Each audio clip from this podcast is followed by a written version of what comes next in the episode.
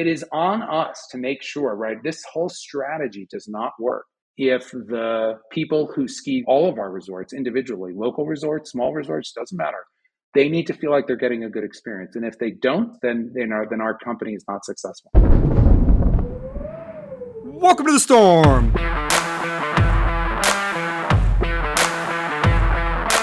I'm your host, Stuart Winchester.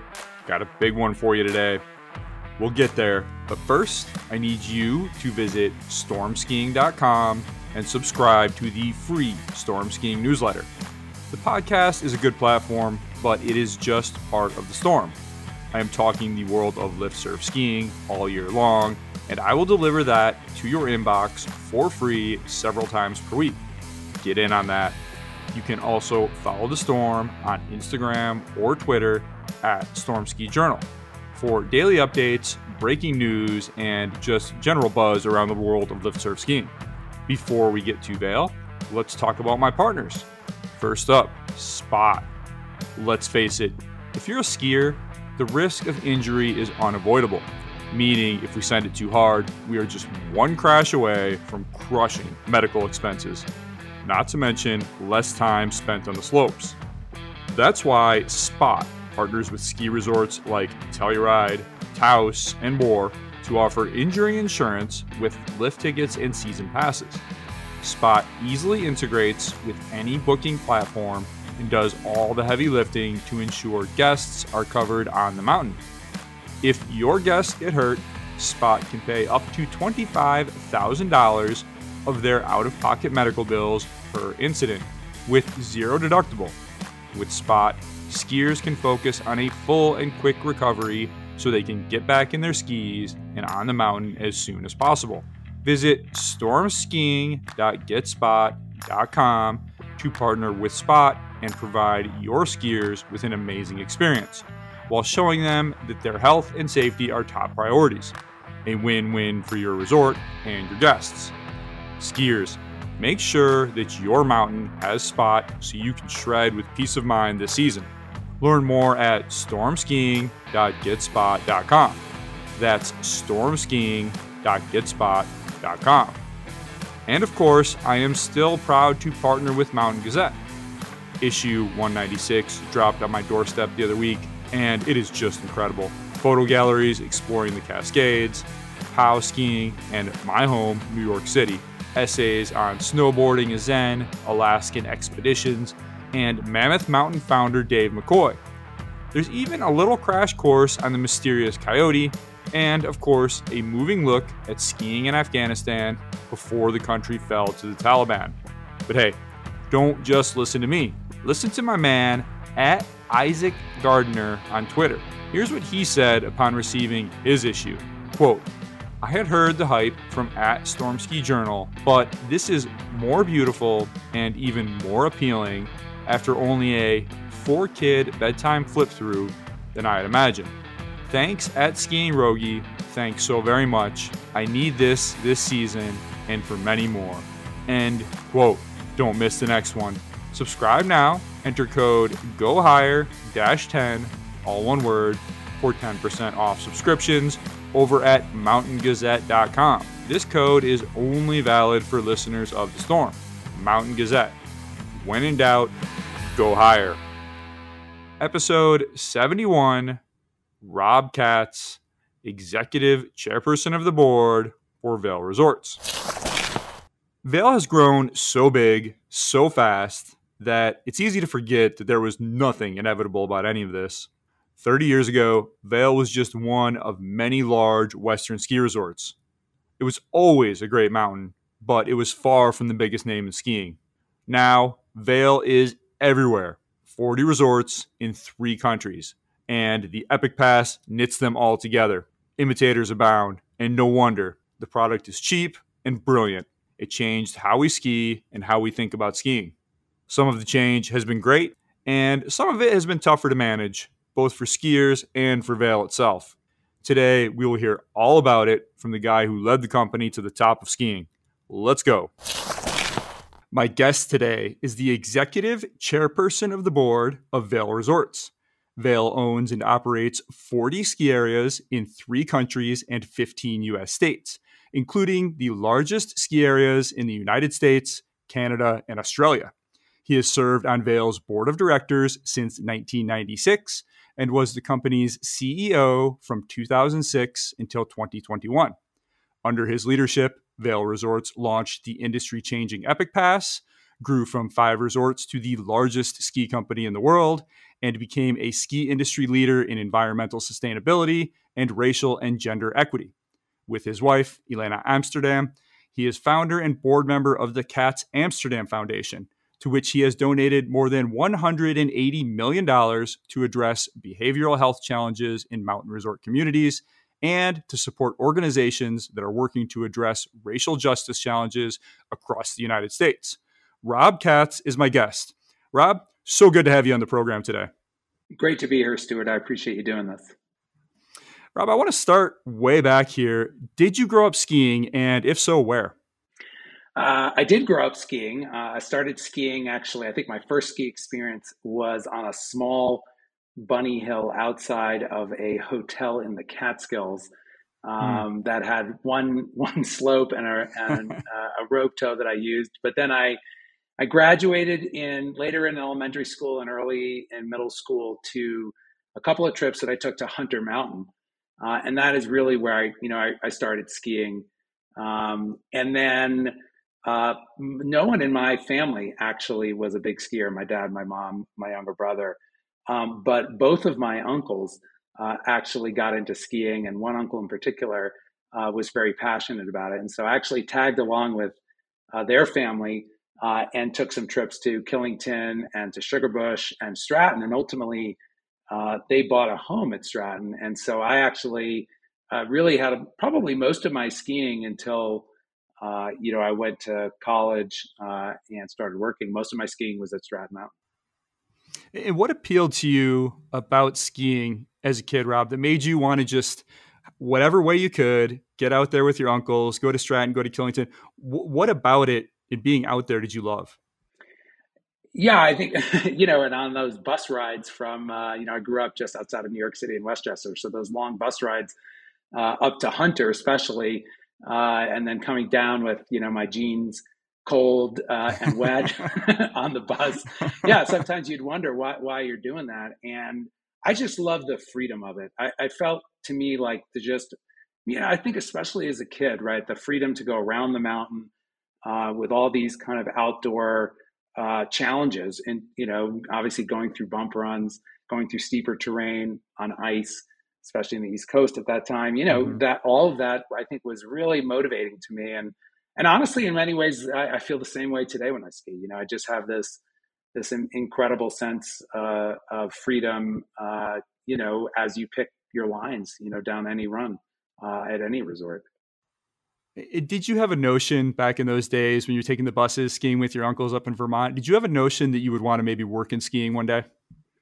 No, you know, never wasn't something. I, in fact, I don't think I thought I'd be working in skiing until I ultimately took the CEO job at Vail Resorts, and not because I wasn't passionate about it. I was, um, but yeah, I just, you know, I grew up, um, you know, I, I just don't think it was something that really occurred to me at the time. Uh, so yeah, no, wasn't wasn't in my vision back then. So how did you come to work with Vail? Well, um, so I graduated from college uh, and started to work in uh, the finance industry on Wall Street in investment banking. And the firm that I joined at first, uh, Drexel Burnham, uh, uh, actually went bankrupt 18 months mm. after I joined. Uh, wow. And after they, and literally everybody at the company, I think it was 5,000 employees, uh, were let go. Um, and I thought at the time it was like, a, you know, the worst thing, of course, and it was that that you know could happen to everybody. But it turned out to be somewhat of a maybe a side blessing in that um, I wound up making these relationships with a lot of different people at Drexel, and they all, you know, after Drexel folded, we all went off and did different things, and so I had these connections uh, in a lot of different places across Wall Street. I wound up joining a firm called Apollo Management uh, right when the firm started back in uh, August of 1990. And um, we started looking at investments. There were five, six of us in that New York office when we started. And um, one of the companies that we looked at was a company that was then called Gillett Holdings Inc. And Gillett Holdings Inc. owned three different businesses uh, Vail Mountain, three TV stations, and a meat packing plant. Uh, this, the synergies of that are obvious, I, I would imagine. and um, actually, when we started looking at it at the time, um, you know, the focus from uh, most of uh, the investing world was around the TV stations, that that's where all the value was. And there was not a lot of focus on Vail, but uh, I think our team and Apollo in general really had some belief that there was real long term opportunity um, for Vail uh, as a company. And so we wound up making an investment uh, in uh, that company. We sold off the meatpacking plant, sold off the TV stations, and Vail Associates, which is what the company was called then, was um, you know an Apollo investment that I was responsible for. Uh, and so that really is how I started. Uh, you know my time getting to know Vail. So it's, it's really been around the industry and around uh, you know the company now for for 30 years. So take us back to 1990, Rob. What did Vail Mountain look like? And did they also own Beaver Creek then? What what was the extent of this company and the, and the ski holdings and that little corner of the ski universe? What did it look like then? Yeah, it was it was Vail Mountain and Beaver Creek Mountain, um, and uh, Beaver Creek was opened. Uh, I think it was in 1980, uh, uh, and um, and that was it. And uh, didn't really have uh, investments in hotels. Didn't really have too much investment in um, retail um, and um, and certainly no other resorts. Uh, you know, I, I, don't remember exactly, but I think the, the cash flow from the company, profitability from the company back then was, you know, maybe $40 million. Yeah. If we go back to that time, just to, to put this in perspective, there's a lot of, Vail was one of many large Western ski resorts that could have theoretically become what Vail Resorts is today, right? There was nothing inevitable about this. You had Aspen with their four mountains, you had Mammoth, and they have little June Mountain. Um, you have Snowbird, you have Park City, you have all these big sort of destination resorts. But if we go back in time, Rob, before Vail had any other acquisitions, before it was just Vail Mountain and Beaver Creek, what was your first? When did you first get the notion that Vail Resorts or could grow into something more? You know, I think it was probably two. There were two different moments in time where I think that uh, you know I, I, thought a lot about that. So back in 1996, when I was on the board and working with the company, and we were looking at the potential acquisition of Keystone and Breckenridge. Um, you know, I think there was a realization that that would change the company dramatically from being I don't know, you know, a singular asset like Vail or Beaver Creek that, you know, was was maybe a, a, trophy property, which is what a lot of ski resort holdings were for a lot of people at the time. And if we bought Keystone and Breckenridge, we saw a lot of strategic benefits that could come from that. But we also knew that it would make the company much more complex. It would be a much broader position within the ski industry. But there was a sense that that you know that, that again the the ski business as a as a business was a real opportunity. Um, and I think there was a lot of positive that happened for the company after buying Keystone and Breckenridge. But the second time that I think this really, you know, came up for me was was after I became CEO, um, and we started talking about doing um, a destination kind of season pass, like the Epic Pass. And at that point, there was really this sense of was there a way? Because there were people that owned multiple resorts, right, uh, at different times uh, during the history of this industry but there was usually not a way that people brought them together in a way that actually the guest got more. Um, you know, there, in other words, it didn't matter to people that you know a, a, company might have owned a resort in Tahoe or a resort in the East or you know a resort in Colorado or whatever. It, it was you know they, it was just kind of like a you know a collection of jewels or something. You know, you had a lot of nice resorts, but you didn't actually pull them together. And I think you know uh, early on in my you know CEO tenure, me and the whole team talked about was there a way to really make a change in that, and that we could actually by owning more resorts deliver more value to the guest. So was the Epic Pass? Were you acquiring resorts along toward this goal of creating some sort of pass product, or did you get to the point where you had Keystone, you had Breckenridge, you had this deal with Arapahoe Basin, and you and you had Heavenly, and then you were, and then you tried to figure out the mechanics behind the Epic Pass. So, what was the order of that? Yeah, I think you know, I think the you know, I remember very distinctly a um, you know, I, I became CEO in 2006, and I think we had an offsite, executive offsite in 2007, and we were talking about different ideas that could help to transform the company. Um, and and I think the thing that we all talked about that was, of course, everyone understood was that the ski industry historically faced huge challenges because of weather variability. Uh, and that was really what was holding back, um, you know, a more consistent performance, a more consistent experience, more consistent investment in the resort industry, more consistent employment um, and community support. And, you know, back in the 80s and 90s, it was very common that, you know, if you had a bad season, you know, uh, resorts would stop investing. They would furlough employees for, uh, you know, half a season. They would furlough people in the off season so that they could make ends meet because it was a very tough business. You know, as i am sure you know, right? Resort numbers, the number of resorts in the U.S. were declining significantly, mm-hmm. actually, in the 80s and 90s.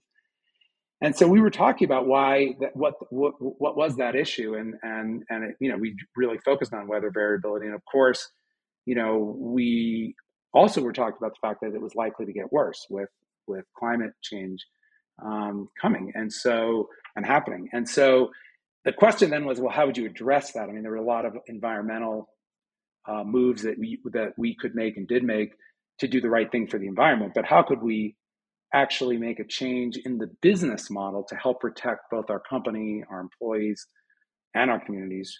Uh, and so we said, well, if we could get people to buy their skiing before the season began, well then that would be a way to do that. And of course everybody like laughed. Well how could you do that? Because at the time of course nobody was doing that. And of course there were discount tickets as you remember. You would buy as you drove up to resorts and everybody was buying their skiing the day of.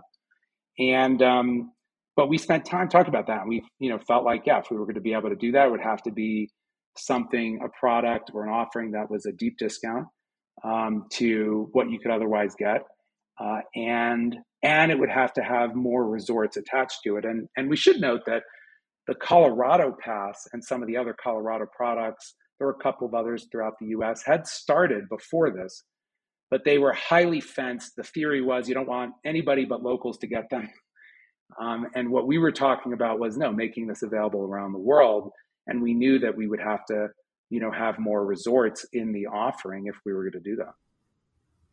So, how tough of a sell was this, Rob? As you think back, because you have to convince the board that this is not going to sink your company. And you had a, a very nice uh, season pass to Vail Mountain, which was somewhere in the neighborhood of $1,900. And, and you're coming up with this proposal that says, okay, we're going to cut the price of a Vail Mountain season pass, one of the best ski resorts on the continent. We're going to cut it by $1,300 and we're going to fold it in with all these other resorts. How tough of a sell was that to all the folks that you had to convince that okay, this is not some harebrained idea. This is going to work and it's going to change our company. Uh, yeah, I think it was. I think there was a big gulp factor um, uh, that everybody felt, uh, including me. You know, I, I, I, did because I, you know, you have this sense that sure you're you're going to be lowering the price of a season pass. A lot of people who are buying that season pass are now going to be paying a lot less. So of course, we're going to get less revenue. Um, and there was a sense that we were changing the, the model, um, I think, of the business a bit. Um, and, uh, you know, I think uh, actually, you know, before we launched this, the, the Epic Pass, um, I actually reached out to a couple of other resort owners, think knowing that it would make the Epic Pass better. And yeah, the response I got, of course, was, "You're crazy! you know, why would we lower the price? No, we're not going to do that." Um, and I think there was some sense on the board around that as well. Um, but I also think that there was this other sense, which was everyone understood that that protecting the overall skiing ecosystem from weather variation was so critical, like almost an existential crisis, that I think there was a sense that we had to do something risky to do that. The second piece that I think has not been as well understood when you look back is that we also had to convince all of our resorts at the time that they were going to kind of you know have this new brand the epic pass brand that was going to be a primary selling channel for their resort in addition, of course, to their own brand, but everyone, of course, just like today, very protective of those individual and unique and amazing brands. And so there was a fair amount of internal selling that had to go on to get people to be comfortable to make the Epic Pass like a primary channel um, for for these resorts. And and in some ways, it, it goes to uh, I think again something that again you know not as reported on over the years, but you know kind of the, the leadership and culture work that had to happen within the company to make this possible. Right around we're all in this together. We've got this very challenging future ahead, and um, so anyway, yeah, lot, lots of naysayers, and I think as you may remember, you know after we announced it, uh, there was a lot of naysaying right you know, right afterwards, people thinking we were crazy, it was a mistake, um, that it was going to, you know, and I'm sure we'll get into it, you know, flood the market with skiers and this and that. Um, but yeah, little, definitely some nail biting heading up to the launch. At what point, Rob, or was there a point where you knew that this worked? This was going to be a successful product. This is what you were going to base the future of the company on. Um, you know, I think that first year, I think there were two things that probably um, came through. One was that uh, there was tremendous enthusiasm for this. And I think, you know, we had done our own math and our own numbers on this, and we felt like this was a good deal for the company because we felt like um, that although it was a great discount and people were, were thrilled about it, yeah, that we were, that our guests were going to be sharing in the risk of the season with us. And for sharing that risk you know they were going to get a great deal. And so we felt like it was a good deal for us. And i think when i saw the initial reaction of how passionate people were about the epic pass how many we sold right off the bat i think i realized oh wait a minute we have a situation here where the company thinks it's a great deal for us and our guests think it's a great deal for them. Wow that doesn't always happen right? And so i felt like that was a pretty unique moment. But i think i also learned something else which is we identified like that what we thought the total size of the market was at, the, at that point for for a season pass, and it was definitely um, and it was you know sizable, and we didn't come close to that in our first year. And one of my lessons was that even if something's a good idea, it takes years to educate your consumer, to shift consumer behavior, to continue right the discussion uh, and building on it, to communicate with your guests, all of that.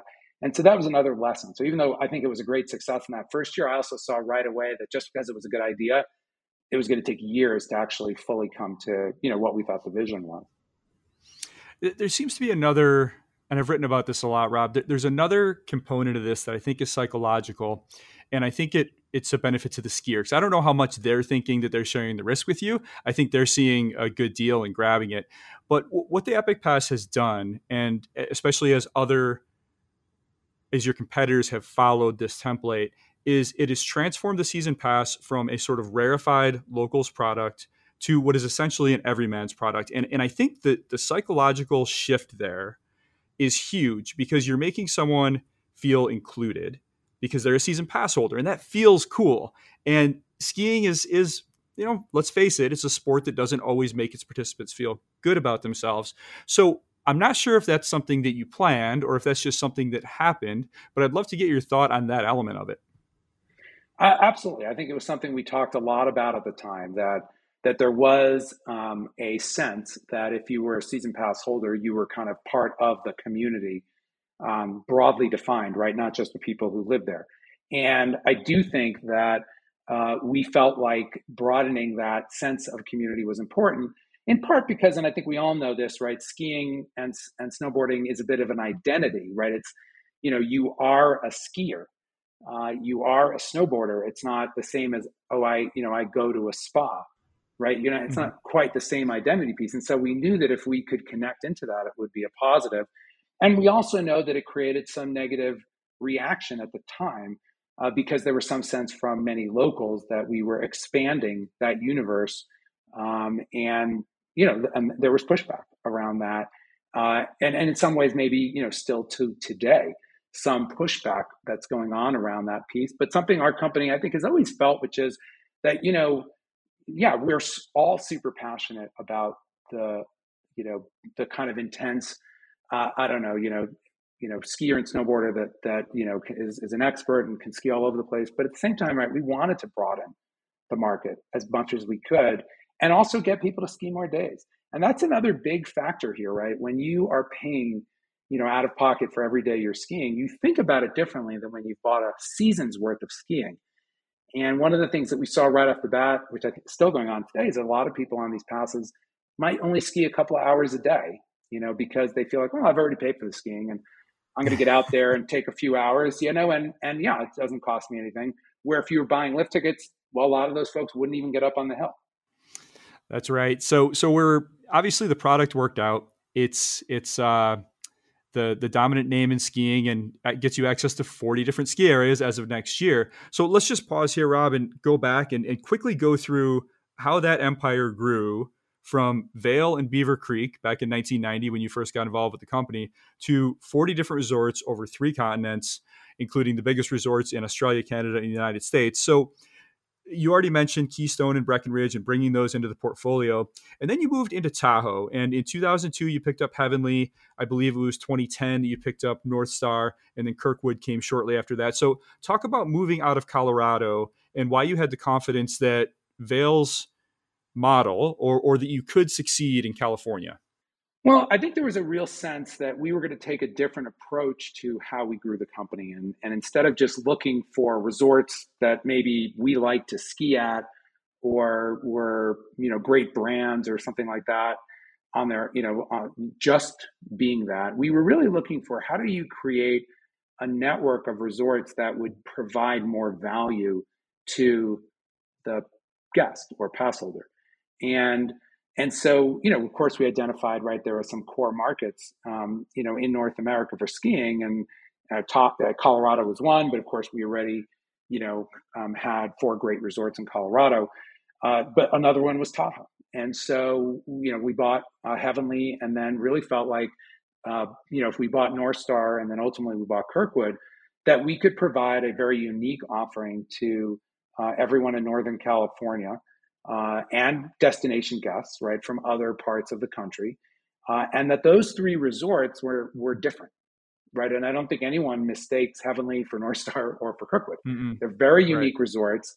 The base areas are very different. The mountains are very different, and a lot. And this is a question, right, that's come up a lot over the years about well, but but maybe you know, does Kirkwood fit the you know Vail Resorts model, or does Heavenly fit it, you know, or because it has casinos at the base. And you know what we've really tried to you know remind people is that we're looking for differences that keeping these resorts unique is actually not only do we think you know that that's important because they do have unique brands that go back a long way that are not about Vail resorts at all but it's because actually that's what the guest wants. They want choice. They want different experiences. Uh, and so yeah we basically would you know we look at a map right of, of north america or the world and we'd say okay where are the regions that people you know def, you know go to ski? Where are the regions where having connections right between them would make sense? So even colorado and uh, tahoe our view there was there were a lot of people in san francisco who uh, would go up to tahoe but also take a trip to colorado even more so when we when we purchased park city right? It was like oh wait a minute people do like to go from uh, from tahoe to park city tahoe to colorado uh, and so that's a big benefit. When you know we bought Whistler, well, people from uh, you know Northern California also go to Whistler, right? And even Australia, you know, a lot of people were like, "Well, you bought. Why did you go out to Australia to buy resorts? What did that have to do with anything?"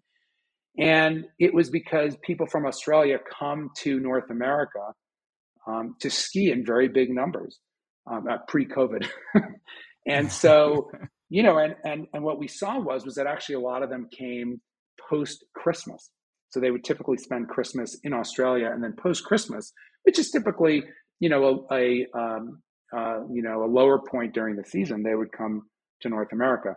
So the sense was, wait a minute, if we could put all these resorts on the same path, we could pick up these kind of natural skier migrations and pick up more days and have the guests feel like, yeah, this is a huge value for them. Every time we bought a resort, um, you know, we have not, you know, increased the price of the pass to reflect that resort. I mean, it's gone up with inflation over time, but but I think you know our pass holders have felt like wow, every year they get this kind of almost surprise of of new experiences that they can engage in. And in many cases, the price of a pass at the resort that you purchased goes down significantly sometimes and suddenly includes the entire Vail Resorts portfolio. It, it, it's interesting that no matter the stature of the resort, you always fold it in. Whistler, uh, Park City, and, you, and if you look at your competitor, Alterra, they keep their Deer Valley Resort separate. You get a few days on the Ikon Pass, but it's not included as part of the Ikon Pass as an unlimited product. So just speak to that quickly. Why have you decided, no matter what we buy, even if we buy Whistler, the, the biggest ski resort on the continent, we are going to fold this in just like we will Mount Brighton, Michigan? Because we think that's what it means to be part of a, you know, a unified, integrated company um, that is, you know, if, if, I mean, I guess in some respects for us, right? Vail Mountain is, of course, one of right the, most you know well-known brand in the industry. Uh, you know, incredibly uh, uh, you know top connection to skiers and riders from around the world. And if if Vail was going to be unlimited on the Epic Pass, well, certainly, yeah, Whistler could be, and Park City could be, and and Northstar could be, and we really do feel like, you know, if you if you uh, long term, if you want to build that loyalty, I think giving skiers and riders the sense that they do have this unlimited opportunity to ski all of these resorts uh, makes a difference. Now, some people would say, well, but how many people are really going to ski more than five or more than 10 days, you know, at, at Whistler, more than five or 10 days at, you know, at Vail? And it's true that that's, you know, there's, of course, a limited number of people that would do that. But I, in our mind, it's the sense that you could that mm-hmm. we do think yeah. makes a big difference for for people and we you know we have plenty of data that that shows that and by the way we also feel like our local community you know deserves the same discount you know mm-hmm. and so yeah. at whistler blackcomb yeah the price of their pass went down uh, you know, at Park City, it went down. At Stowe, I'm pretty sure it went down, if I remember correctly. Uh, oh yeah. bought Stowe, and so you know, and so we feel like, well, why should a local, you know, in the Stowe community be paying more um, to have a full pass for their resort than, yeah, somebody else does? So we feel like that's a, a bit of a unifying proposition, um, know, that's important.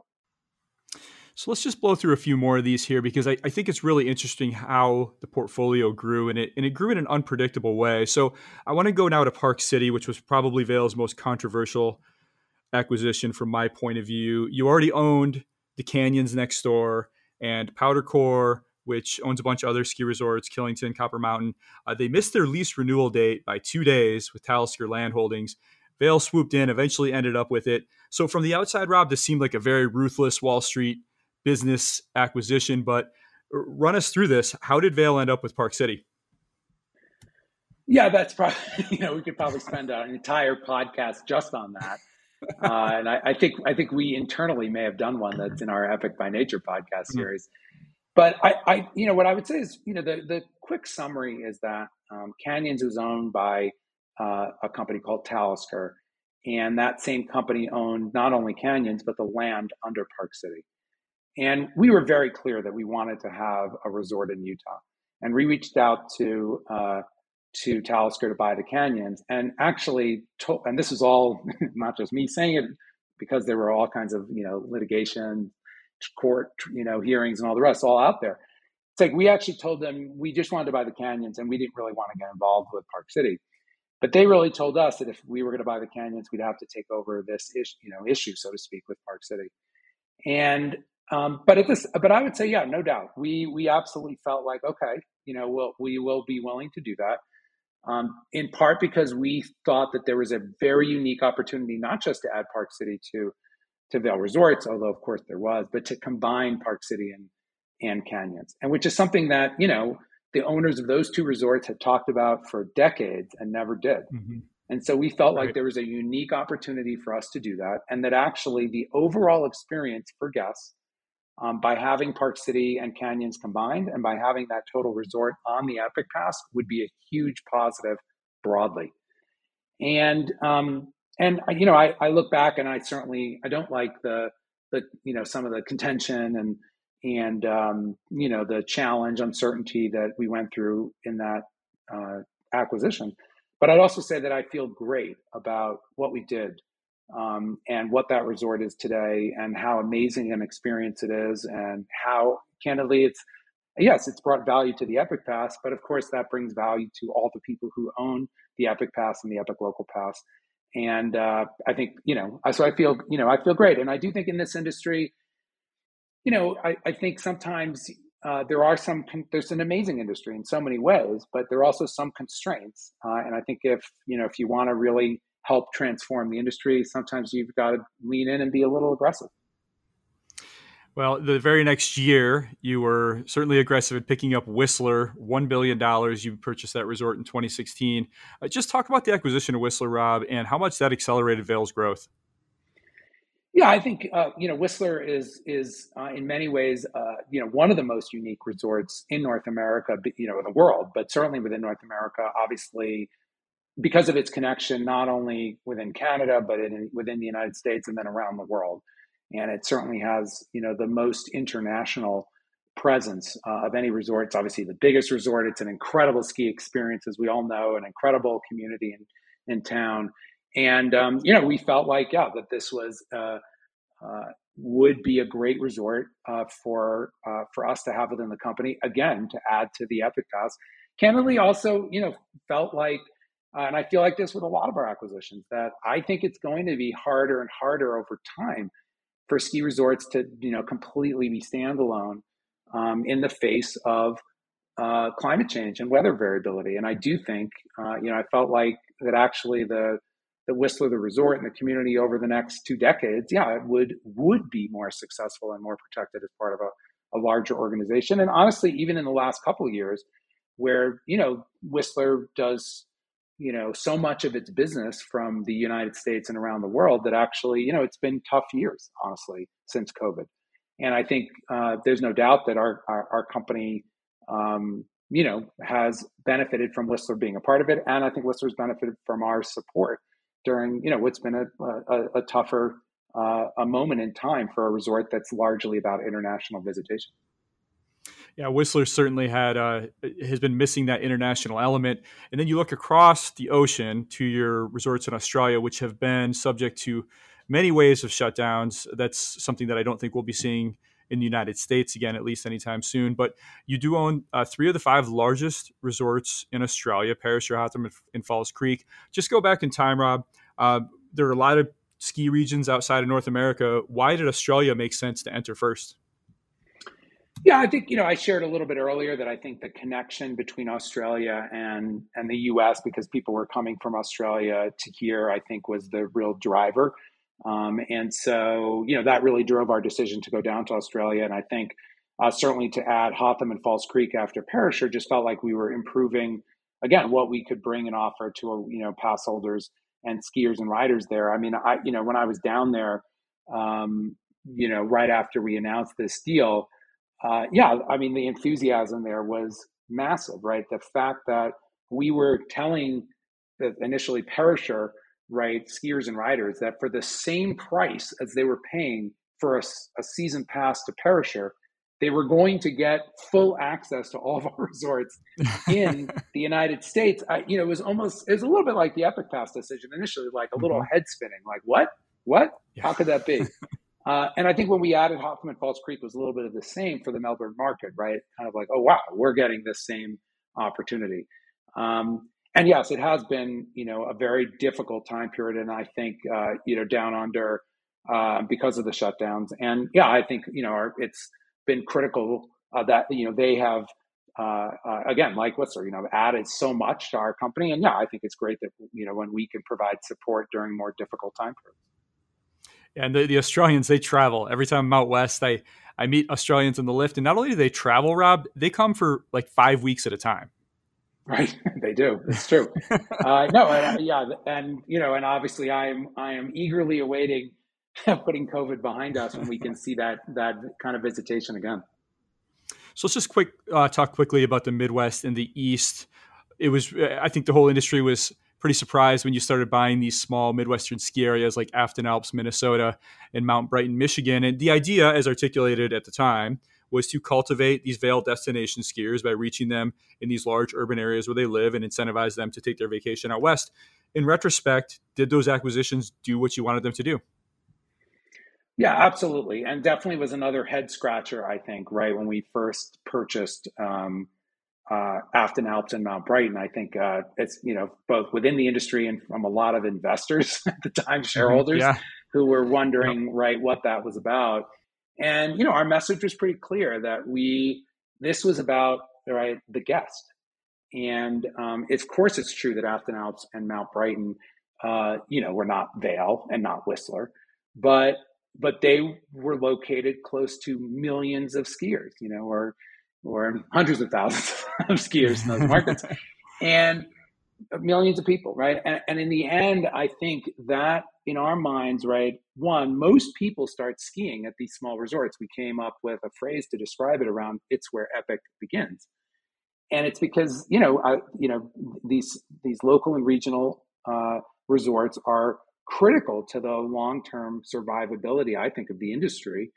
And um, and they were in decline, right? I mean, again, for for 80s and 90s, uh, really in uh, you know really going downhill, and I think it was hard for a lot of these resorts to be competitive. A lot of the resorts were not seeing investments by anybody, um, and we felt like it was critical for us to um, to purchase these resorts, to invest significant dollars in those resorts, um, and uh, they absolutely have have uh, uh, contributed to our company uh, in huge ways, and uh, candidly, I think have uh, yeah been better than we expected. It's why we've continued on that path. Now, it's also true that that these small resorts have very unique challenges that are very different, right, than our bigger resorts, and you know mm-hmm. where you know the reason why they many of them were struggling over you know decades yeah that we you know that's not something our company can you know change right away but but there's no doubt, and I would say the same is true for a lot of these regional ski areas um, that we've purchased as well, including in the east. And you know, I think we felt, you know, my view on the east. Um, you know, when I first started working in the ski industry, you know, I was looking at, uh, you know, a company called SKI uh, at the time, uh, and uh, that was ultimately uh, purchased by American Ski. But one of the things, of course, you looked at in the East was was a very challenging business dynamic because of how variable the weather was. And so, you know, when we were looking at the East or the Midwest, uh, you know, we felt like it was critical that these resorts be part of something larger than just that resort. Because if it was just going to be about that resort, right, that, that, you know, that might not have survived over the next 10 or 20 years. But if they were part of a larger offering, um, where again, the ability for somebody to go to some of these small resorts uh, was going to drive them to be a more committed and loyal skier uh, and rider, then yeah, that was that was something we thought could be transformative, and we feel like it has been. It's it's sort of mind blowing to think about, but five years ago, Vail Resorts did not have any presence in the East at all. Then one by one, picked up Stowe in 2017, Okemo and Mount Sunapee in 2018, the whole Peak Resorts portfolio in 2019, and then just recently the, the three Seven Springs resorts in in Western Pennsylvania. What was it that you saw about the East, Rob, that made it so compelling to you? You know, it's obviously our resorts across uh, North America, of course, do a huge business with all the metropolitan guests in the metropolitan areas up and down the, the eastern coast. And I think, um, you know, yeah, we really felt like creating a connection between resorts like Stowe and Okemo and Mount Snow uh, and all the other resorts like Hunter, where I started skiing, uh, and in Pennsylvania, yeah, that these that th- that connection right would be a powerful message to skiers in those areas that buying a pass and making a commitment, sure, to our pass, but also to the sport for the season, um, would ultimately, uh, yeah, provide value. And I think we've seen right great success from that strategy because it's not again it's not just about any this is true about our company as a whole right it's not about any one resort right the power both in how we drive value for our guests and in how we ultimately drive value for the company, how we help protect the industry is yeah by by joining together.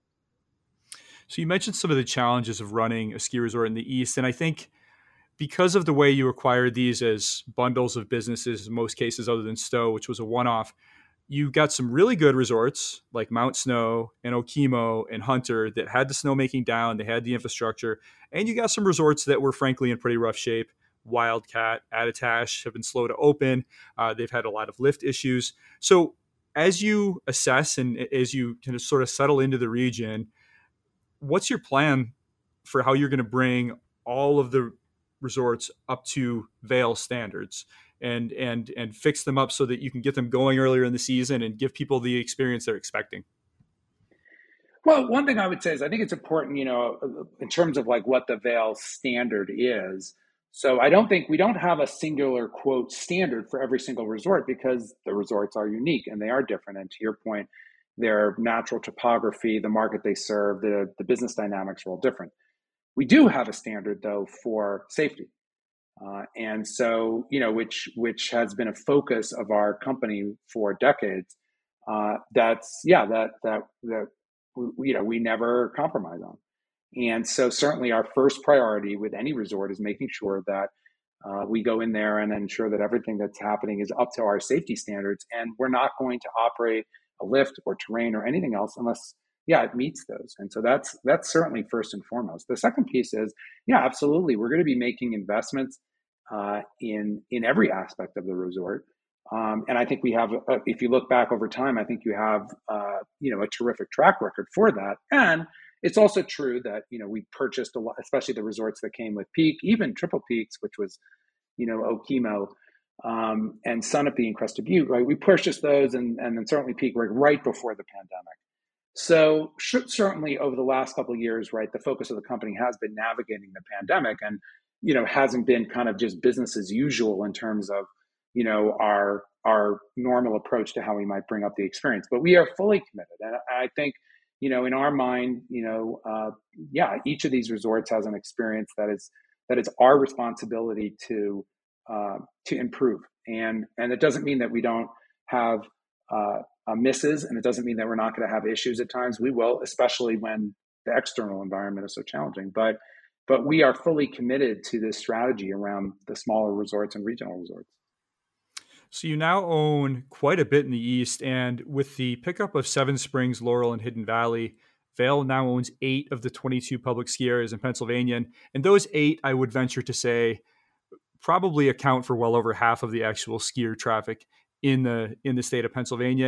And, I'm, I'm personally, frankly, a little concerned about the concentration of Vail ski area ownership in Pennsylvania because the more you own, the fewer independent checks there are to ensure that you have to deliver this high standard of operation. Just one example: Big Boulder for many years was the first ski area in Pennsylvania to open, and Vail appears to be to have abandoned that tradition. How can skiers be certain that Vail will commit to fully opening its Pennsylvania mountains and strive for the longest possible seasons? Well, I think two things. Number one is I would say, um, you know, I, I, guess I'd make the case that, you know, our company has, of course, been acquiring resorts over many years. And I think we, if you look across the broad track record, um, I think that uh, we have invested in the resorts. And as we talked about earlier, right, we have actually lowered the price, particularly for, right, local skiers, any, you know, regional skiers, skiers that are willing to commit before the season, I think they've not only gotten a lower price, but they've actually gotten access to all these other resorts. And so, you know, very often for most of the resorts, uh, uh, all of the resorts that we've purchased, we see tremendous enthusiasm from from those historical skiers because they see an opportunity for them to not only get a, a, a, ticket to their local resort, but obviously get access to all these other, and for the Pennsylvania resorts, regional resorts, right, coming up to to Hunter and to Vermont, and to be able to go out west. So I think that that is a compelling, you know, proposition.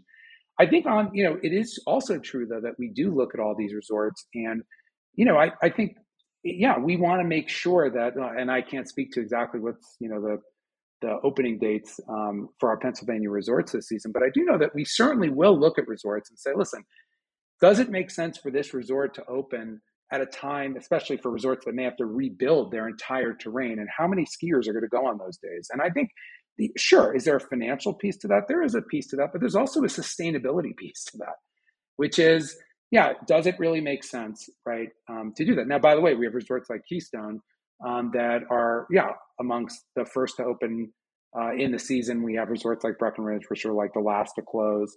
Uh, and so, yeah, of course, we're always going to do that in the markets where they make sense. But I, I, yeah, we, it is important, right? That that we, especially in a resort where you could make a lot of snow, uh, have you know hundred skiers, and then have rain, and then you're making the whole resort again.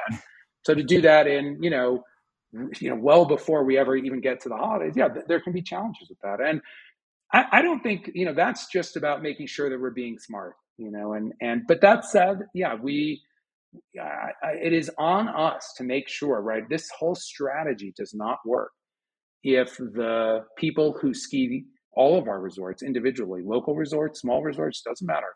They need to feel like they're getting a good experience, and if they don't, then this, then you know, then our company is not successful. All right, Rob, let's talk about day tickets here a little bit. So the Epic Pass has been really great for, as, as we've discussed, expanding that that pool of season pass holders, which is certainly the biggest it's ever been.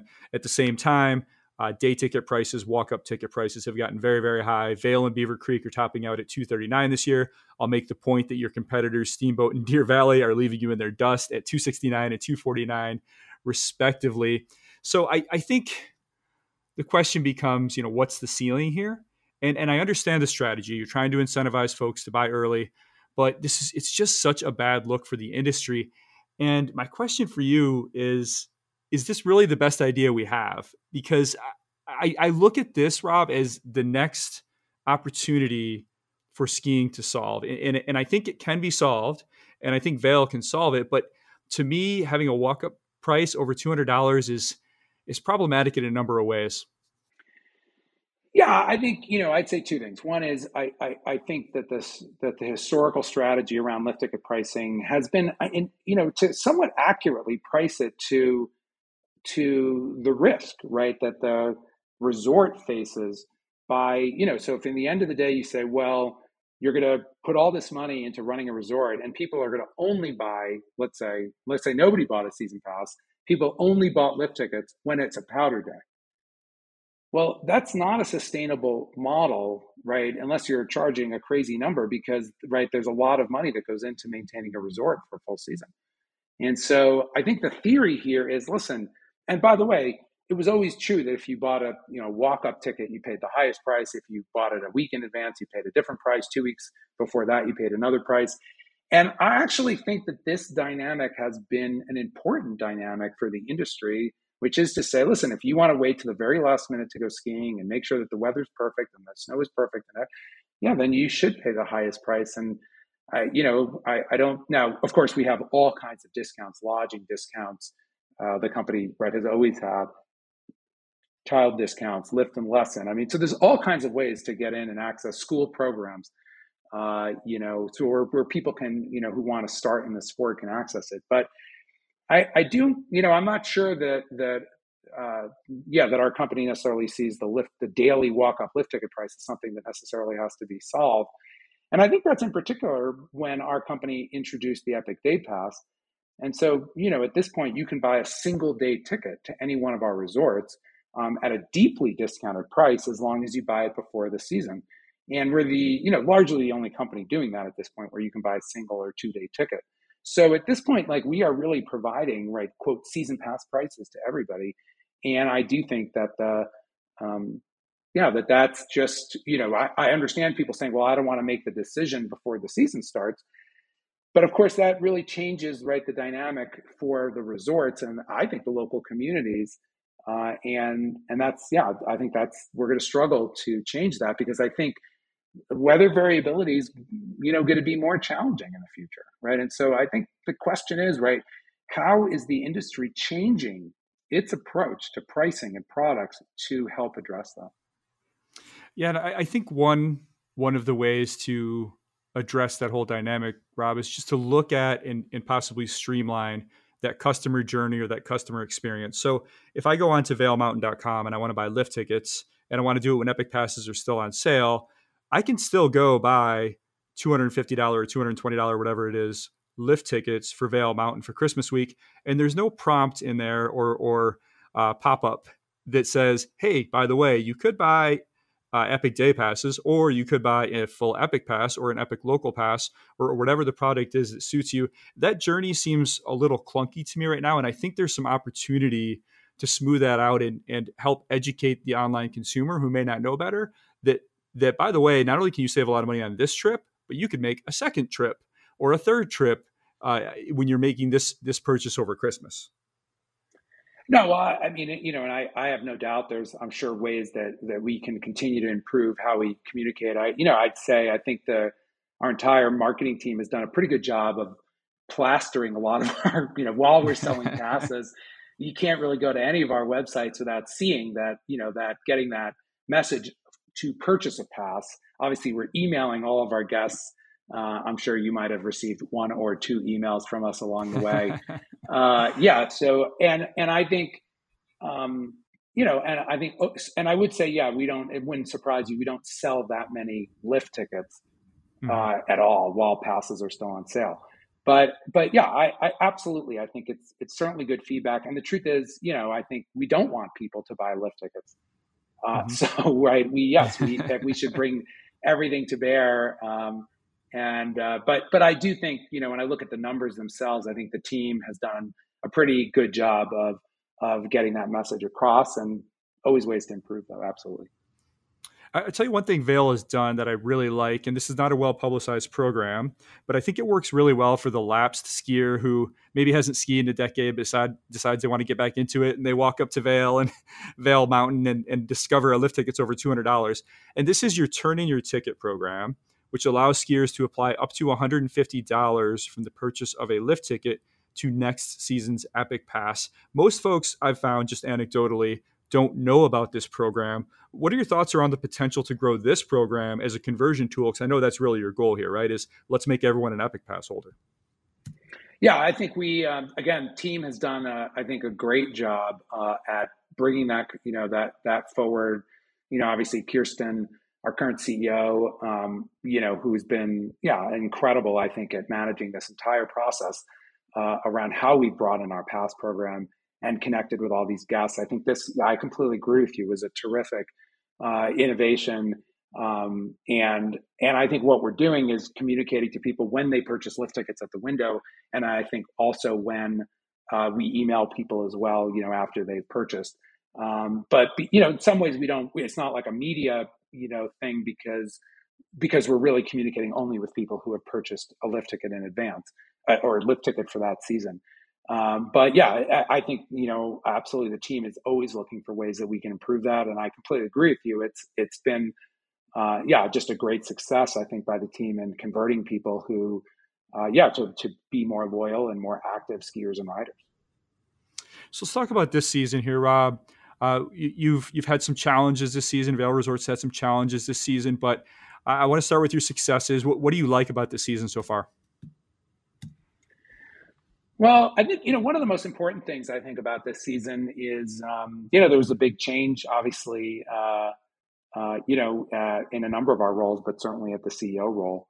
You know, I've been uh, CEO of Vail Resorts now for 15 years, uh, and you know, really felt like it was uh, critical that you know, yeah, it was time for somebody else to take the baton and run with it. And um, you know, Kirsten uh, has uh, worked at Vail Resorts and been part of this industry for now more than a decade, and you know, I think understands, uh, yeah, the guest and uh, the skier and rider and the experience.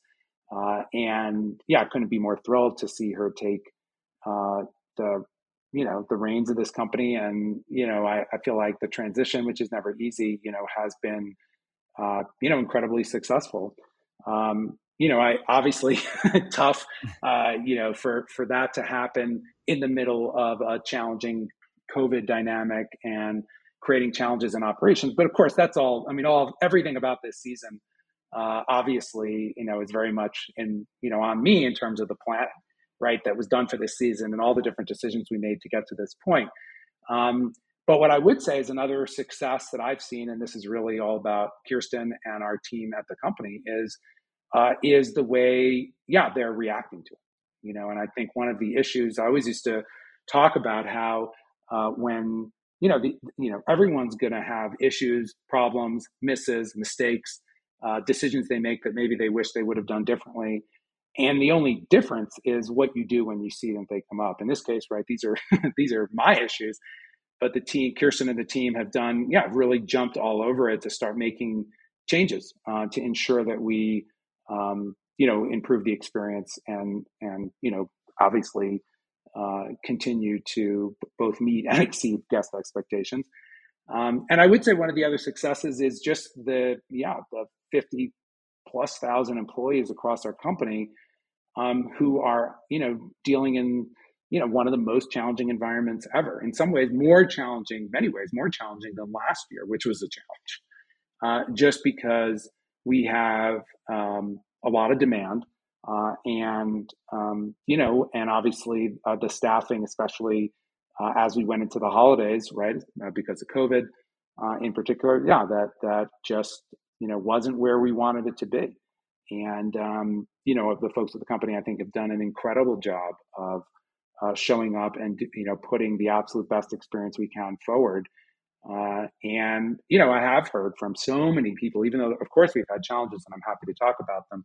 But I also think, right, there, you know, truly, right, millions of guest experiences that have been incredible across our resorts uh, over the last month, and that only happens because of these folks um, who are on the front lines providing it.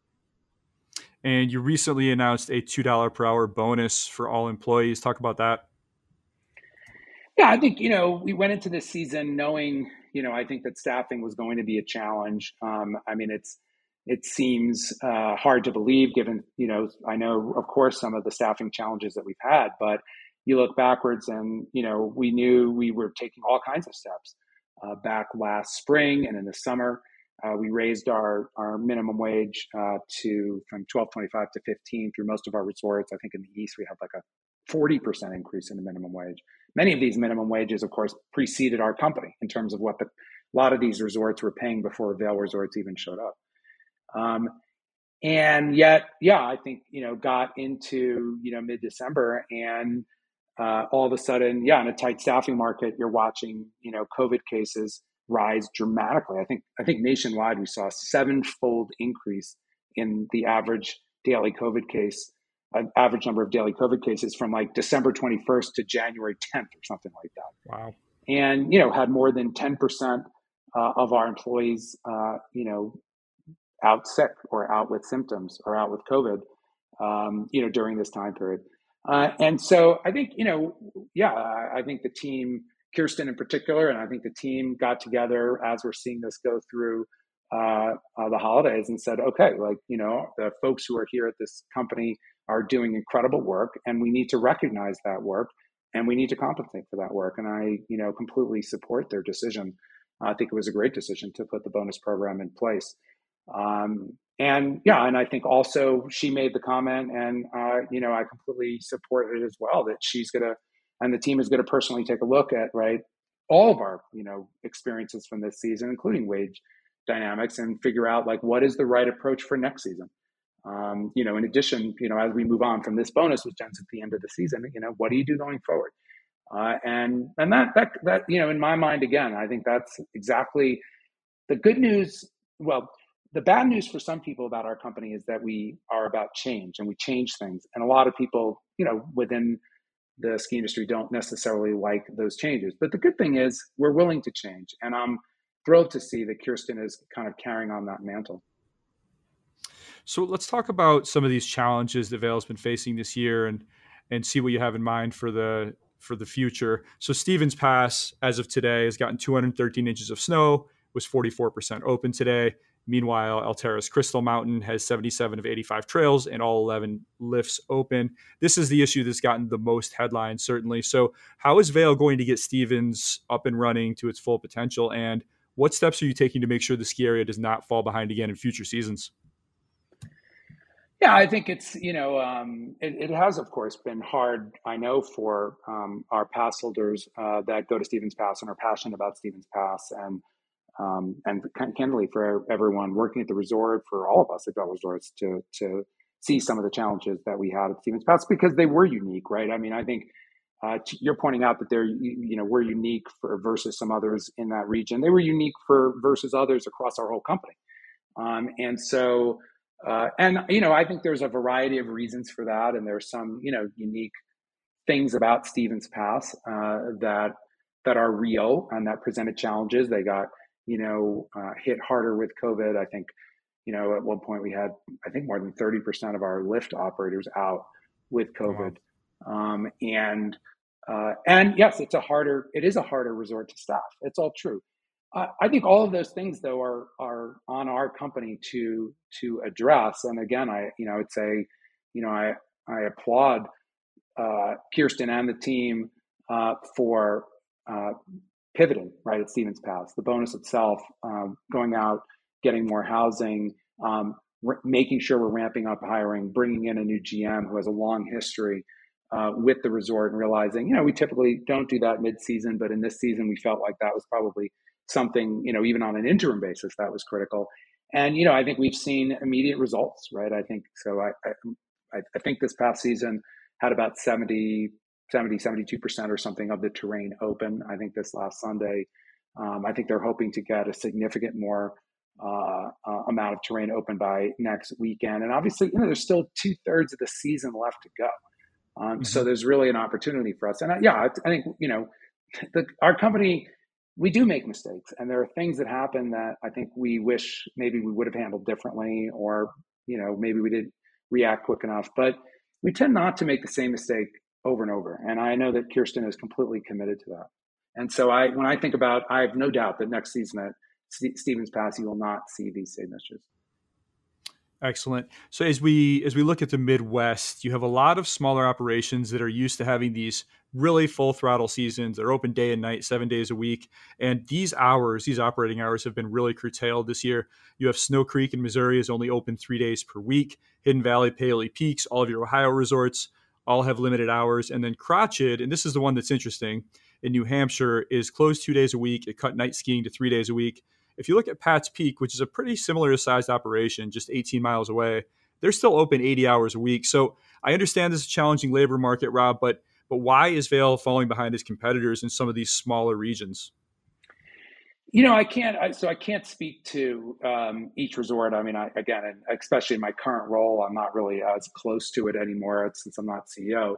But I can't say when I look across the whole company, right? I see that our resorts have spanned the gamut, right? Where we have many resorts that, you know, Heavenly and Northstar that are at 100% terrain open, Vail very close to 100, Beaver Creek over 90, uh, Crested Butte close to 100, uh, you know, uh, Keystone has all of its lifts open. Um, you know, and then we do have a handful of resorts that aren't where we would want them to be. But I think if you look at the, across the whole industry, it's not that different, right? That there are resorts that are in great shape, there are some other resorts that are having some struggles. Now I understand that our company is higher profile and we're going to get more focus on that. It's you know fair. We have to live up to that, and it's not it is not an excuse because I think it you know, and I know Kirsten feels the same way. It's like this is our responsibility and we have to address it. But but I, I you know I don't know that you know we do own 37 resorts uh, and we are the you know only company that really owns this full diversity right of resorts across different regions and across different types of resorts and so, yeah, I think, you know, it, it in the middle of what I think everyone would agree is the worst staffing challenge ever, right? In terms of where staff, where labor was going into the, you know, this, there was just uh, information that came out that said, I think it was in November and December that it was like a record number of people were out sick. And so nationally, and so in the middle of that, I think I certainly understand that there are going to be some areas where we're behind, uh, where we'd want to be, but again, when I look at the company as a whole and our resorts as a whole, yeah, I, I feel good about that. So long term, can we expect these resorts that have traditionally operated day and night, seven days a week, these small Midwestern resorts, your Mad River Ohio's, your uh, Boston Mills Brandywine, is is the hope, the expectation that Vail Resorts will get them back to those traditional schedules? Yeah, you know, I guess what I'd say certainly, you know, speaking when I was CEO, I mean, we always adjusted schedules, and so I would say that's, I, you know, I, I I'm sure the GMs and leaders of those resorts will, of course, take on their own approach to that as we go forward.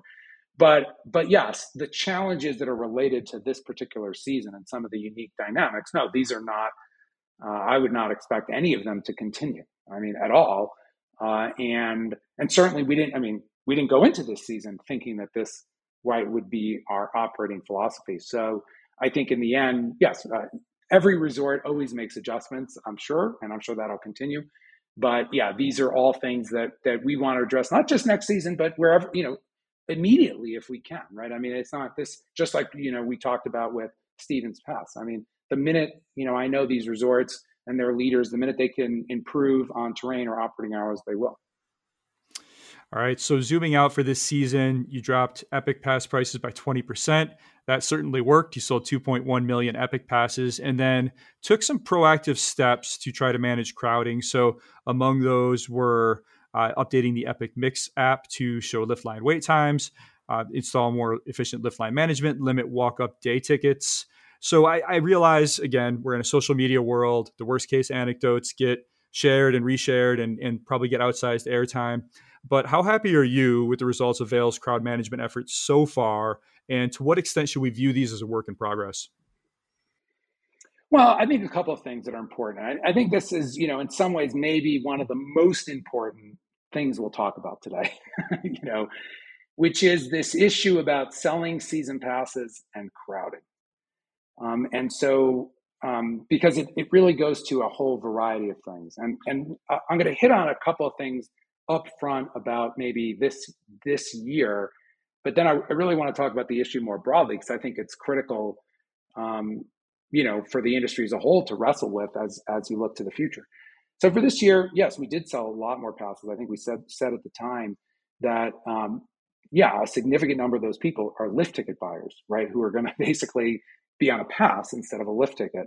Um, and so far, right, we the company has announced both in our Kirsten talked about it in her email to everyone that we have not, um, you know, our our daily max peak visitation at our resorts is not different than it has been historically, right? And so we're not seeing more peak crowds, and overall visitation is right is below last year and and well below two years ago in terms of what we saw, the kind of a pre-COVID year. And so I think the thought that uh, that that our Epic Pass sales have led to this crazy crowding is not true. Um, it's just not factual. Now, of course, it's true that you know at somewhere like Stevens Pass, if you don't have sufficient terrain open, yeah, of course that has a separate impact.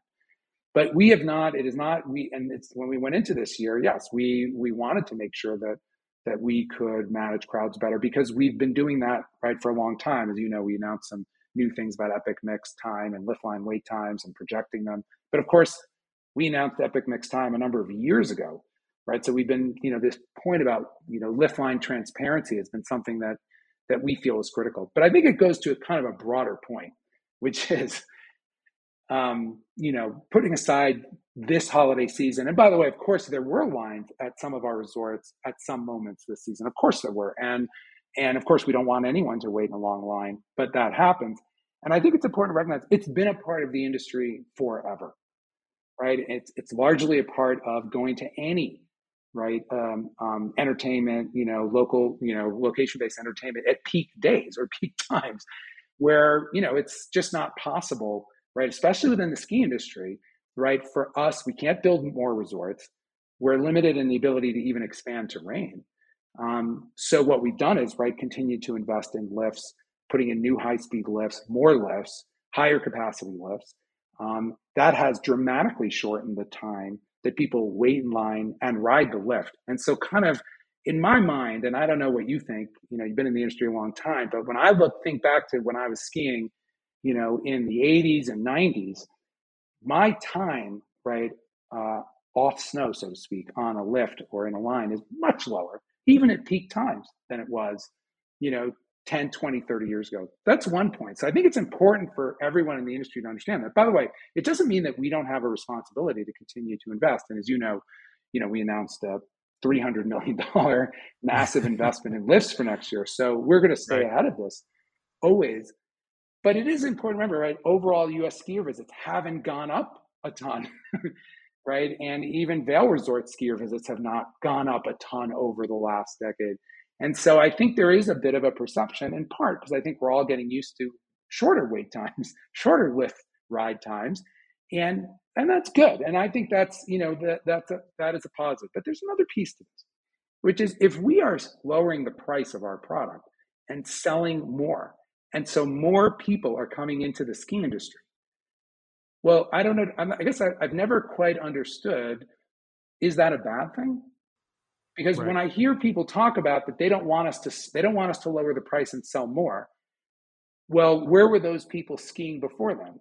And what I sometimes hear is people say, "Well, no, they want to see the industry grow, but not at their resort, at some other resort, right? so their resort is not crowded." And I think when you, you know, and we can talk about, of course, you know, the racial equity piece of this, but it's, you know, because of course we, you know, that's a whole population base that we have no connection to. But I do think, you know, and again, I'm not going to speak for everybody at Vail Resorts, and I'm now executive chairperson, so that's a different role. but I would say I think the industry we need to really come to grips with this, right? That we can't shut the door on the outdoors, right? We need to be willing to bring more people into our sport. Well, you know, if we do that, then we need to keep investing in infrastructure and realize that, yes, at peak days on December 27th, uh, Powder Day, yeah, there's going to be some crowds. And if that's the price to pay to keep the sport growing, I think we all maybe need to, you know, embrace that a little bit. Let's talk a little bit more about that equity piece, Rob, because I think you bring up some good points there, and and I know this was an important issue to you. So so following George Floyd's murder in 2020, you sent a letter to your employees calling Vail's lack of diversity a quote personal failing and vowing to do better. So just update us on that journey. Where are you at with that in in bringing more folks or, or making more folks feel welcome in skiing? Yeah, I think this, you know, I think when I when I joined as as CEO back in 2006, you know, I think um, I looked around, and at that time, you know, it was obviously very clear that the industry was all white. At that point, I also looked around and felt like the industry was all male, and there were very few women in any leadership positions um, uh, at any resorts. And you know, I think that that was obviously just wrong in terms of the equity of it. But I also think, right, the industry was completely ignoring and missing, right, the, the potential leadership contributions from all these women who could be in those roles. And, you know, I, I feel like when I look back on the company, I do, one of the things I'm most proud about is uh, all of the efforts and progress that we made about bringing women uh, into our leadership ranks. Obviously, we have, you know, now I believe it's 10 women running ski resorts. You know, when I came in, there were none. There, were, I, I, think there were very few across the whole world, actually, at that point, you know, back in right. 2006.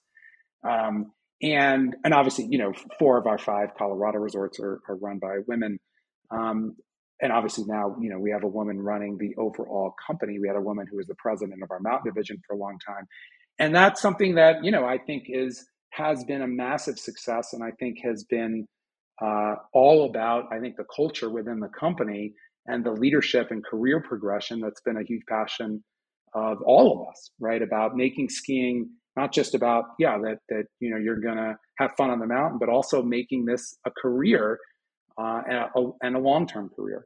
And um, so that's when I look back on the on on diversity, equity, and inclusion, I, I feel so proud of that. And yes, also feel uh, like it was a failing for me to have the focus beyond white women or white the white community in general, and not having done enough to broaden the racial equity. And I and it's something that's been talked about forever. Certainly not something I noticed. Of course, you could look back on the NSAA, uh, you know, uh, reports and discussions for for decades. Um, but I think, you know, yeah, I think the company has had a pro- prominence that I think we could have done more and didn't. So that's true. I think what we've done now is really, you know, start inside our company, right? I, I don't. I think for us to talk about the rest of the industry is not, uh, you know, is not where we need to begin. I think we need to begin in ensuring that we have a culture within our company um, that is welcoming, um, you know, we added a value in our company uh, about be inclusive, which sounds so basic, and, and how could that even be an issue that we didn't have it? All that it's all true, but we've really shifted. And I would say that there's a piece of this that, of course, is about the very basics of of um, racial equity and and all that. But but we've expanded in our company right to include language. How do we talk about right? Uh, issues of race, which I think are critical um, and are critical to any leader. But we've also talked about how we discuss, um, you know, people who are locals or people who are, you know, big skiers, right? Uh, and you know, I think there was a time at our company where, you know, being a a hotshot skier was how you got a, how you would get a job, and we've tried to shift that, right? Because you know, obviously, in these communities of color, they don't have the same experience uh, that that other communities do within the sport. And so, how do we make sure that when we talk about you know who we're hiring, uh, we're not focusing on you know who skied the most or who skied as many resorts as we have.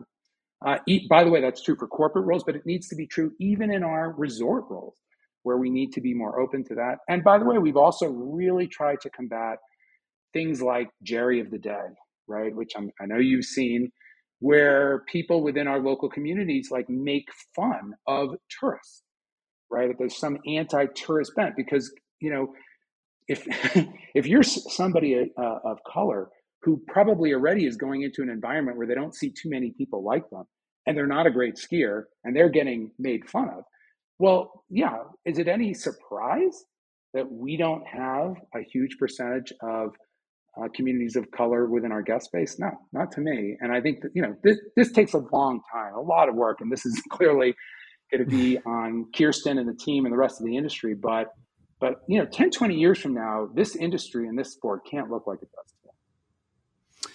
And i think as you make progress on that you have some other issues that that are growing particularly in the west around housing around traffic.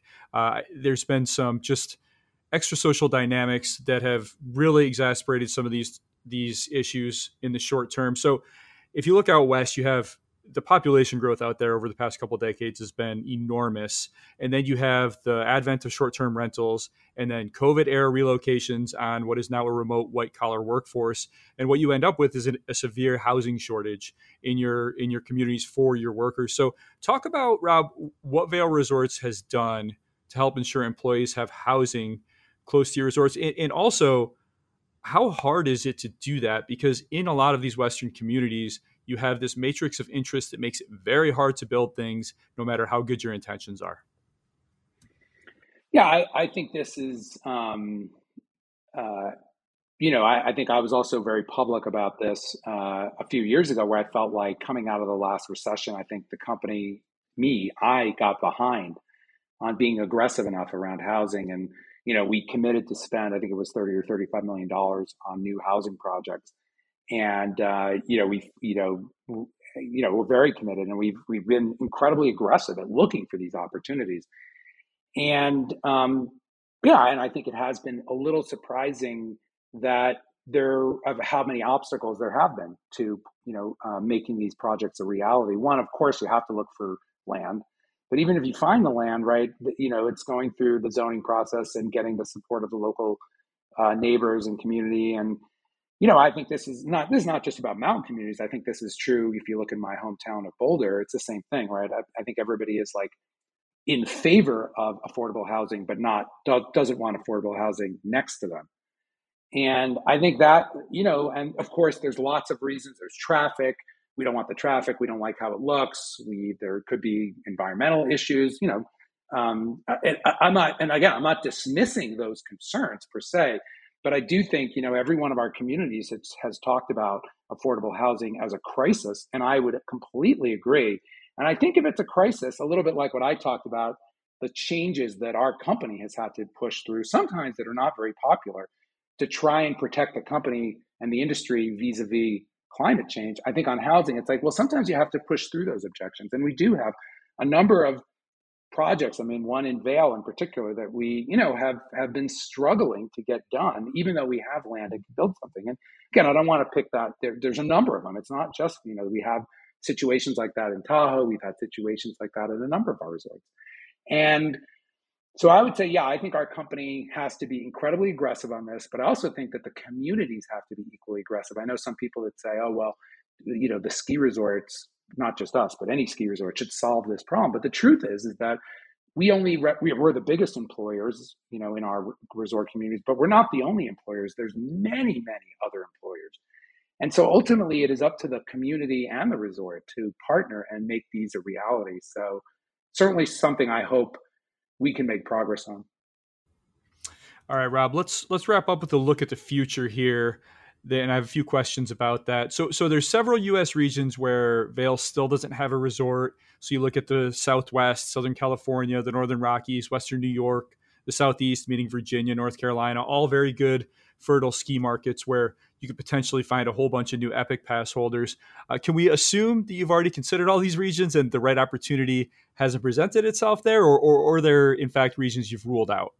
No, I, I, I don't think, you know, two things. One, I can only speak to kind of the time that I was, you know, CEO. And I would say we didn't, we don't, we don't rule out regions per se. I think, you know, um, we do feel like it's important for us to prioritize regions. And I think when you look at our company's progression, you can see that, you know, we, we pr- might have prioritized Utah, then Canada, or Australia, or then then the East or the Midwest. I mean, you know, so because we do feel like we it, it is hard to try and do everything all at the same time.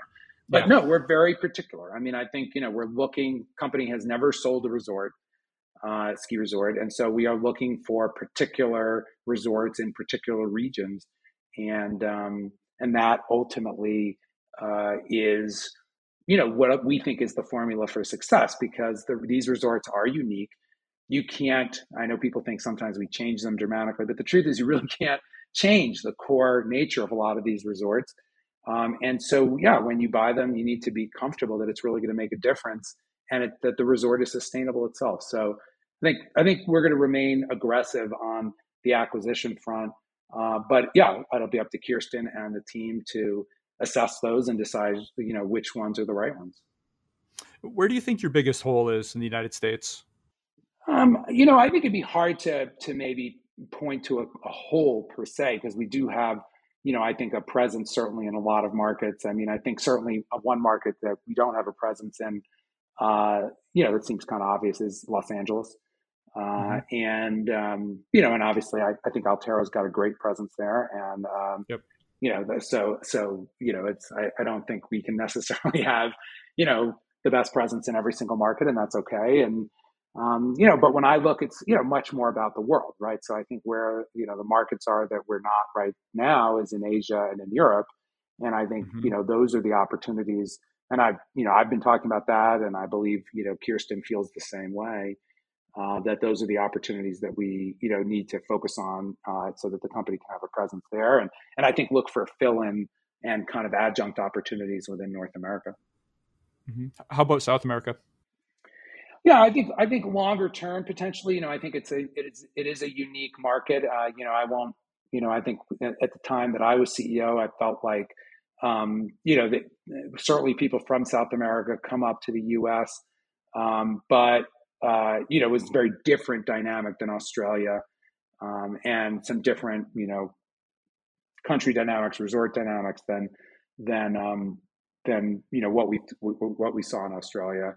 Um, but yeah, I would say you know I, I, think I'll be up to Kirsten and the team, uh, you know, to assess that, and certainly could be on the longer term plan, but you know, it wasn't on the shorter term plan when you know when I was CEO you know, regardless of how aggressive you are, there's only so many resorts to buy. There's only so many that are going to come up for sale. Uh, you've made it clear that you're not going to try to build a resort. So even if you did get, say, Jackson Hole or Telluride, I mean, eventually, you, you, know, there's a finite number of these things. So how does Vail keep growing as the number of available or attractive properties declines?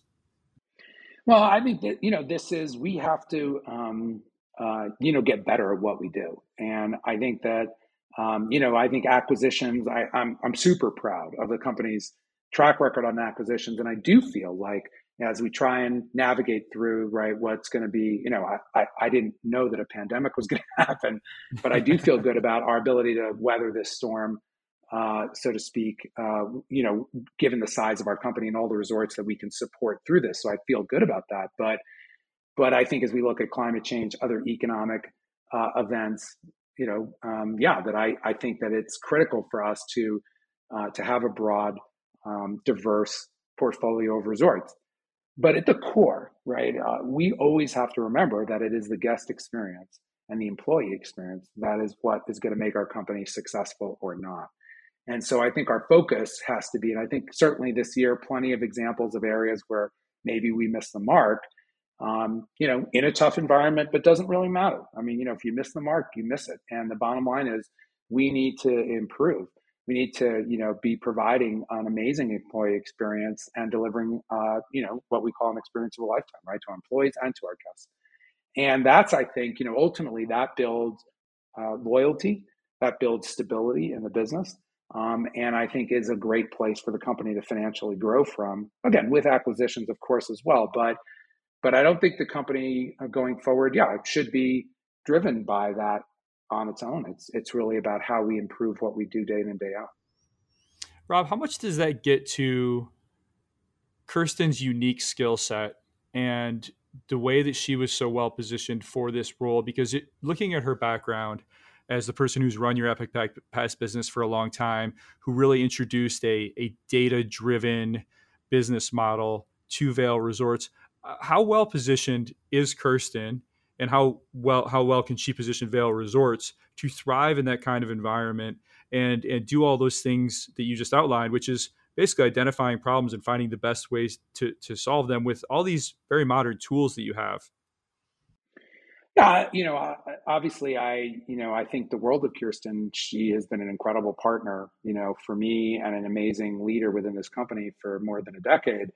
Um, super passionate about the sport. She, you know, started skiing at Wilmot um, which is a small, even smaller resort than Hunter, where I started mm-hmm. skiing. Um, and so I think she really understands at a very, you know, core level. She, by the way, actually unrelated to me, but like me, moved from Chicago and her job um, where she was working at Pepsi to move to Boulder uh, to be in the mountains. Right, that was her passion. And so I think she really gets it on that front. You know, most important, you know, is she's just an amazing leader. Uh, and I do think it's one of the most you know underreported components of the Vail Resort story over the last 15 years has just been our focus around leadership, right, and building leaders. Uh, and certainly, you know, we've talked about certainly diversity, you know, on that front. But it's, you know, it's it's it's it's it's also just about like having uh, people who ultimately are good developers of talent, are good uh, coaches, are have a good balance. You know, it can certainly take tough feedback and not react to it. Take tough feedback, learn from it, uh, but stay optimistic and motivational. They're balanced. I tell people all the time that um, you know a great leader is like a great skier, right? In terms of being balanced on their skis, right? You don't want a leader who's so defensive they're they're in the back seat because that's not a place where you can make good decisions.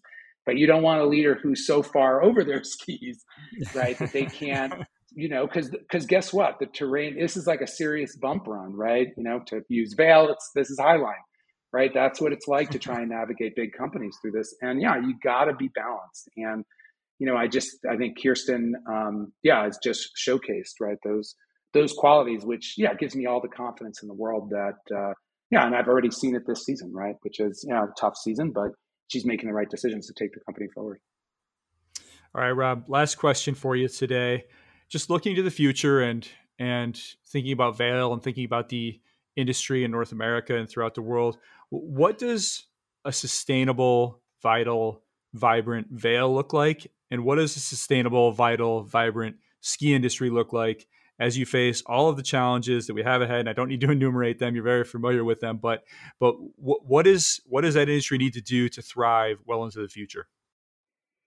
Well, one, I think they're one and the same. So I think for I think Vail Resorts can only thrive and sustain and be viable in a viable um, uh, ski industry that is thriving and sustaining. And actually, I do feel like you've seen that happen. I think we've had a lot of success, absolutely, as a company over the last 15 years, and the the industry has a lot of, has had a lot of success and stability and more capital coming in and better employment, more stable employment, more stable revenue for the communities, all of that.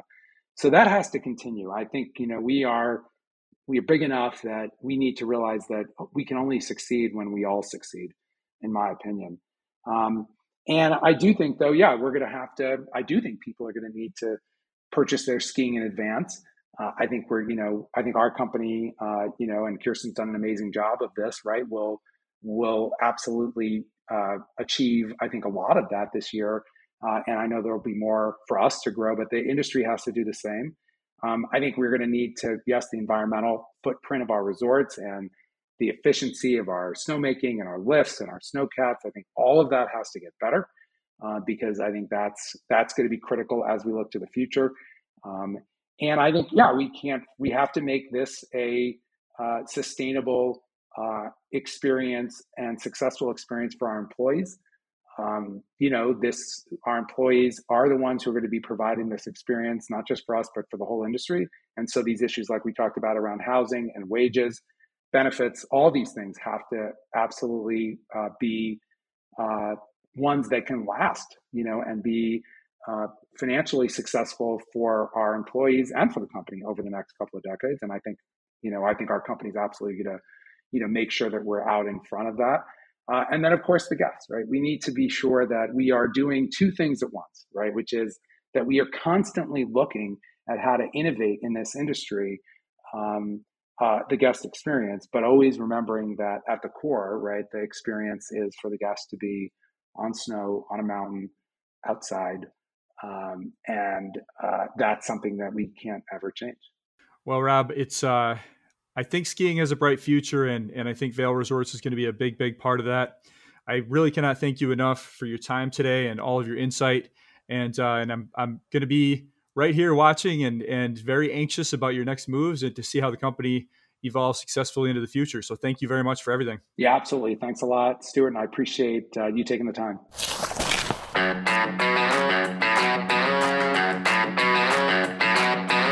That's Rob Katz, Executive Chairperson of the Board for Vail Resorts. Rob, thank you very much for that. A very smart person once told me that the most valuable thing you could give someone is time. And for a guy in that position to give me that kind of time is really a remarkable thing. I very much appreciate that, Rob. Thank you. And I very much appreciate all of you for listening. That one was a surprise. Still, got a ton of good stuff coming your way. I already have episodes recorded with the Highlands at Harbor Springs, Michigan, and Tamarack, Idaho. On the calendar are Beaver Mountain, Utah, Snow Ridge, New York, Big Sky, Montana, Summit at Snoqualmie, Washington, Solitude, Utah, Little Switzerland, Wisconsin, and a couple more big ones working that I will hopefully announce to you soon. To get those episodes to your inbox the moment they are live, remember to subscribe to the free Storm Skiing newsletter at stormskiing.com. The new podcasts hit there several hours before they appear on iTunes or Spotify or any other podcast service. The newsletter also includes lots of additional context, videos, photos, trail maps, etc that you will not find on any podcast service. You can also follow along with the storm on Twitter or Instagram at Storm Ski Journal. Thank you all for listening. Stay well, stay safe. I am Stuart Winchester, and I will talk to you again very soon. The Storm Skiing Podcast is a Quicksilver Films production.